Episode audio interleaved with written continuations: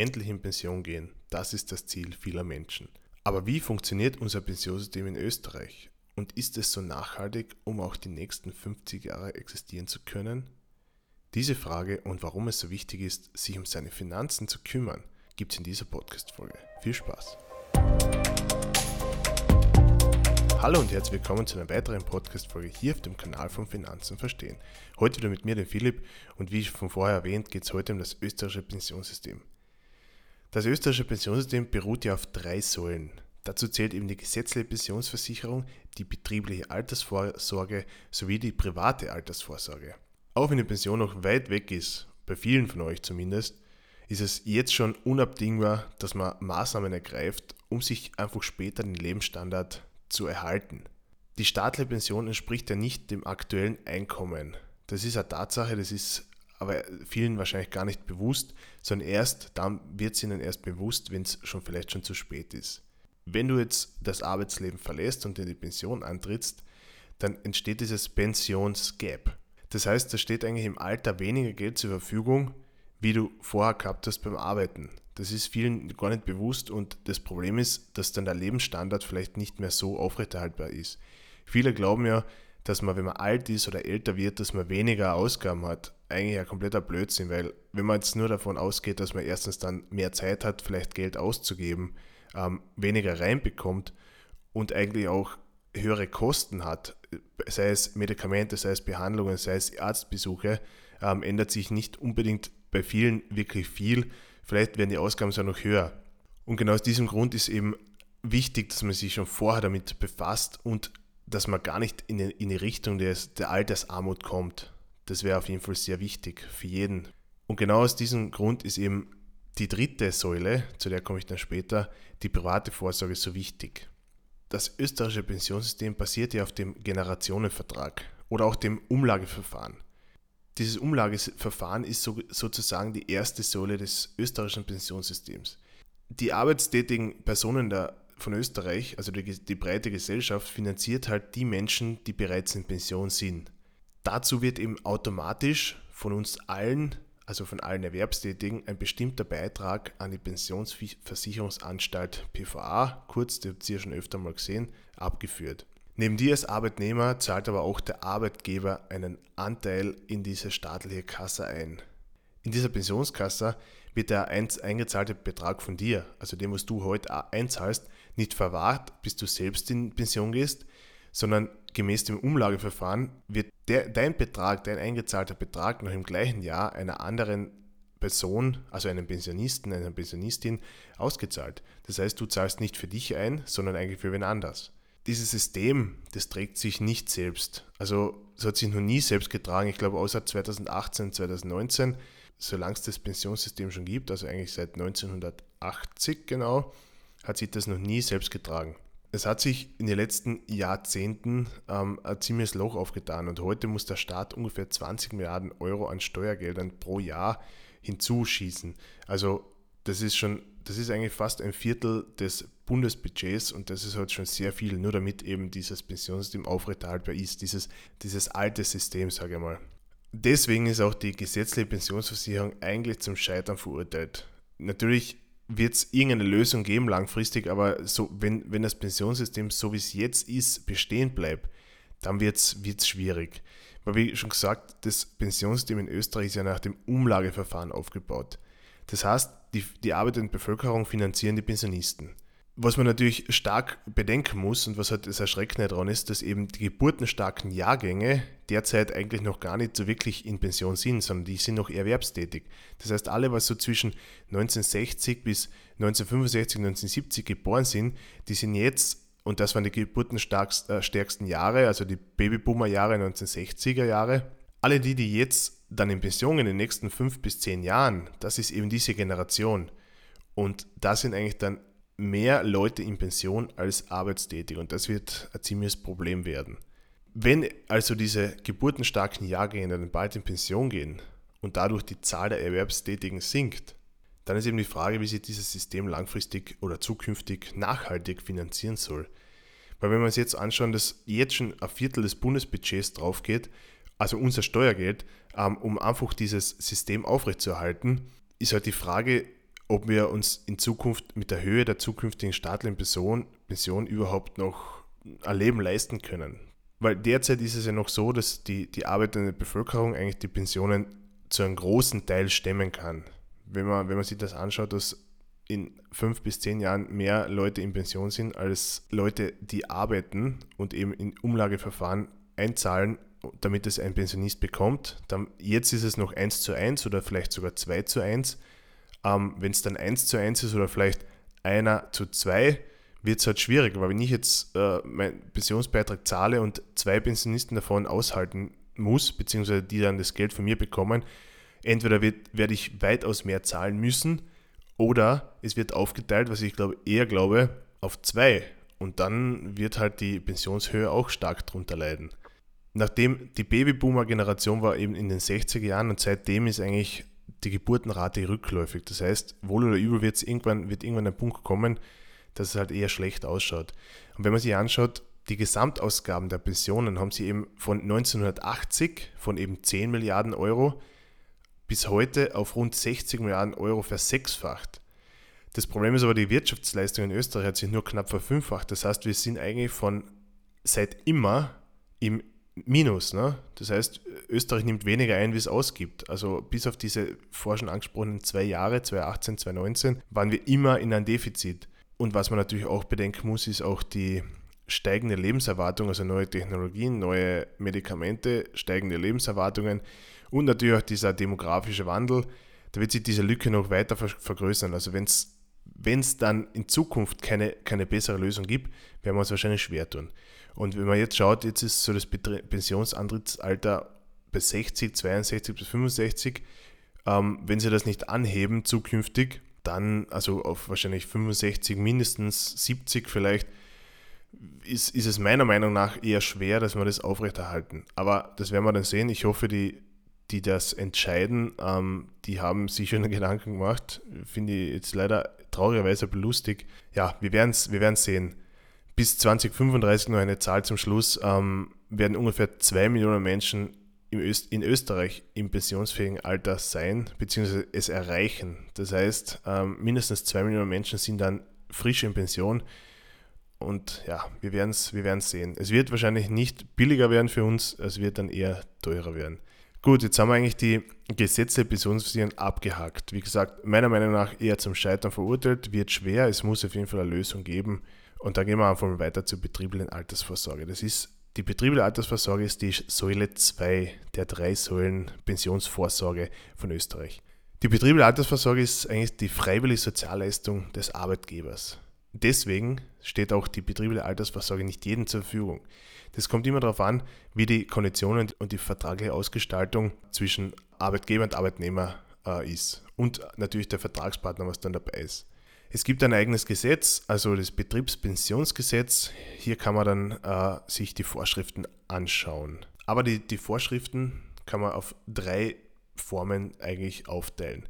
Sie haben die direkte Leistungszusage, Pensionskassenzusage und die betriebliche Kollektivversicherung.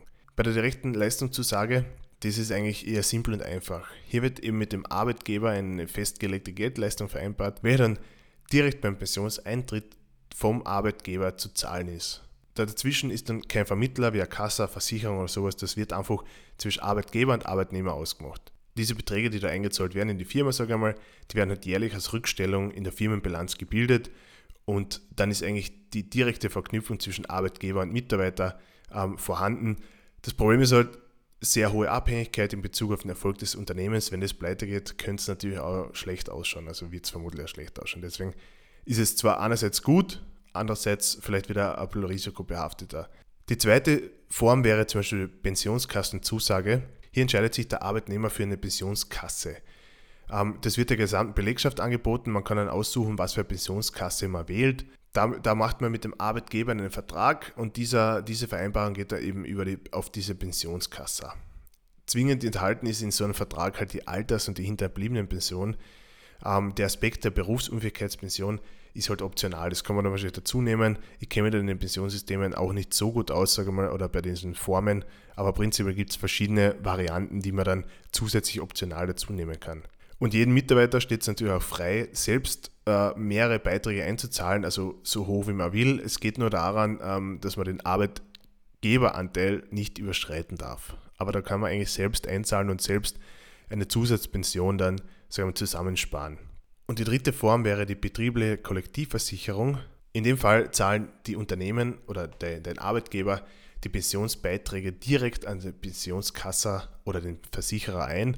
Dort werden es veranlagt und möglichst äh, gewinnbringend äh, angelegt. Aber natürlich, wir kennen die ganzen Pensionsversicherungen. Eine Hoffnung auf viel Rendite sollte man wahrscheinlich eher nicht dabei haben, weil diese Kassen oder diese, diese Versicherer, die legen halt oftmals sehr konservativ an. Das heißt, hohe, also niedrige Aktiengewichtung, höherer Cash oder höhere Währungspaare, sehr hohe Anleihenanteile, damit es eher weniger risikobehaftet ist. Ähm, wenn man sich aber die Be Entwicklung anschaut, der Anleihen, Aktien, Währungspaare, Gold, Rohstoffe etc., schaut es nicht sehr rosig aus und ist eigentlich mehr schlecht als recht, sage ich mal. Wenn man dann das Pensions fähige Alter erreicht und in die Pension eintritt, ab dann fängt es an, dass man die Auszahlung bekommt. Monatlich, oftmals gibt es auch die Wahl äh, jährliche Auszahlung.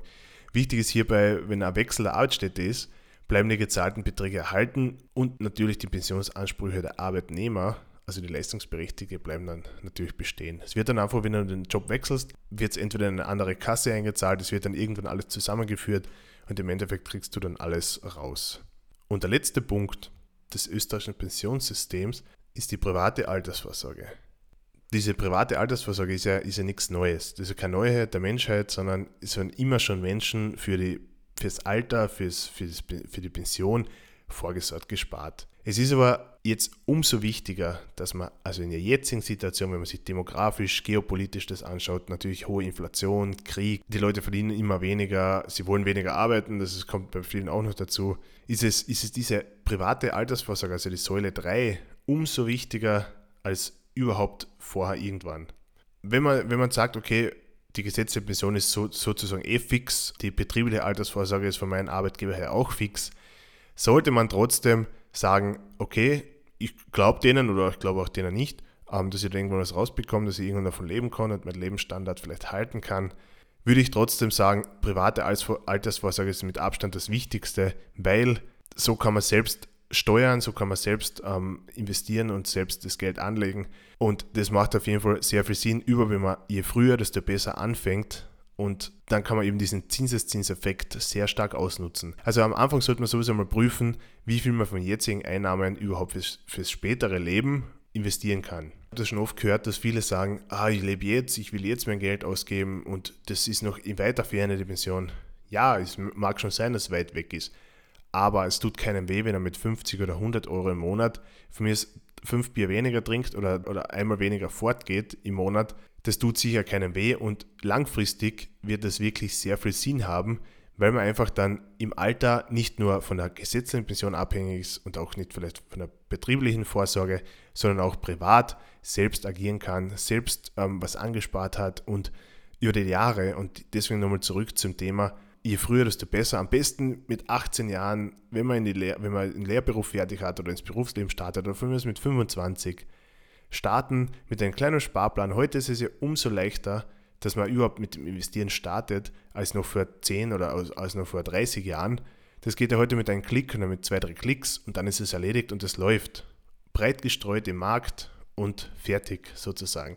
Wenn man sich das anschaut, jetzt nochmal als, als Rechenbeispiel. Sagen wir über die, über die nächsten 40 Jahre, ich bin jetzt 20, bin ich zwar nicht mehr, mit einer Sparrate von 200 Euro monatlich als Beispiel, über 40 Jahre mit einem Zinssatz oder mit einem, mit einem ja, Zinssatz von 7%, dann zahle ich in den 40 Jahren knapp 100.000 Euro ein und bekomme einen Wert von fast 500.000 Euro raus. Natürlich ist das eine fiktive Rechnung, aber wenn man sich die letzten Zahlen anschaut, die Statistiken oder die Daten und Fakten der letzten, ich glaube, 51 oder, oder 53 Jahre, hat der breite Markt 7,2% Nettorendite erwirtschaftet. Wenn wir jetzt mit 7% rechnen in den nächsten 40 Jahre, ist natürlich hochgestochen, ich rechne sonst gerne mit 6, aber nur damit man es zeigen kann. 100.000 eingezahlt, 500.000 zum Auszahlen, wunderbar. Mit dem, kann man, mit dem kann man einige Jahre noch leben. Weil nur wenn man wenn es anschauen, wenn du jetzt mit 62 oder mit, vielleicht mit 65 in Pension gehst, dann überlege mal, wenn du, wenn du 85 wirst oder vielleicht 90, sind es 20 bis 25 Jahre. Und in diesen 20 bis 25 Jahren, da brauchst du sicher auch einiges an Geld und du willst ja auch nicht einfach den Lebensstandard komplett runtersetzen, sondern du willst ja eigentlich ein schönes Leben oder einen schönen Lebensausklang haben. Und da ist es unabdingbar, dass man so früh wie möglich anfängt. Und wenn man früher, je früher man anfängt, desto weniger muss man pro Monat, sage ich mal, aufbringen, ähm, um später dann einen guten Polster zu haben. Das ist umso wichtiger, dass man früh anfängt und ja, dann hat man es später einfach leichter. Wenn man sich dann sagt, okay, was für einen Richtwert kann man nehmen, ähm, wie viel soll ich investieren und so weiter, dann kann man sagen, 20% des Nettoeinkommens, das, das könnte passen. Es gibt ja viele Optionen, wo man investieren kann. Eine eigene Immobilie bei vielen, Einzelaktien, Rohstoffe, Fonds, ETFs oder, oder ganz verschiedene andere Sachen. Es gibt ja so viele Möglichkeiten. Ich würde ich würd raten, einfach eine gute Mischung, breit gestreut, ähm, kontinuierlich langfristig nachkaufen, Krisen aussitzen. Es hat so viele Krisen gegeben, es wird auch immer wieder Krisen geben. Einfach aussitzen, durchhalten und dann irgendwann später davon profitieren. Und mit, dieser, mit der richtigen Strategie oder für dich richtigen Strategie, wobei eine richtige Strategie gibt es, glaube ich, nicht unbedingt. Man muss einfach nur, die richtige Strategie ist einfach nur starten, anfangen, durchziehen, dabei bleiben und dadurch dann langfristig die Pensionslücke äh, schmälern oder vielleicht sogar komplett wegrationieren. Das sieht man dann eh, aber wie gesagt, ich sage immer gern, am Sparbuch oder im Bausparer wird eigentlich dein Geld zu 1000% weniger wert. Wenn du investierst, wenn du dein Geld im breiten Markt investierst, dann hast du wenigstens die Chance oder ist die Chance äh, sehr hoch, wenn man sich die Statistiken und die letzten Jahrzehnte anschaut, dass es weitaus mehr wert wird als auf einem Sparbuch. Und es gibt noch ein, ein Sprichwort zum Schluss. Es ist besser, einen Tag über Geld nachzudenken, als einen Monat dafür zu arbeiten. Das trifft den Nagel auf den Kopf. Ich hoffe, ich habe jetzt euch ein bisschen die, die Weitsicht geben können, dass man nicht nur auf den Staat vertrauen sollte, sondern auch selbst sich darum kümmern sollte, dass man im Alter den Lebensstandard halten kann oder vielleicht noch besser haben kann. Ich würde einfach vorschlagen, schaut es euch an, probiert es, 50 oder teilweise ab 10 Euro kann man schon starten. Fangt es einfach mal an, fangt an, einen Sparplan laufen zu lassen auf breit gestreute Produkte und ihr werdet sehen, langfristig wird das sicher die beste Entscheidung für euch sein. Zum Abschluss noch ganz kurz, im Jahr 2021 waren rund 15% der Pensionisten akut armutsgefährdet. Das ist eine Steigerung von 6,5% im Vergleich zum Vorjahr. 2022 wird der Wert wahrscheinlich noch stärker, weiter stärker steigen. Und in diesem Sinne möchte ich einfach nur sagen, entkomme aus der Altersarmut, indem du vorsorgst, selbst dich um deine Finanzen kümmerst. Einen schönen Abend. Ich hoffe, ich konnte ein bisschen was beibringen. Bis zum nächsten Mal. Danke.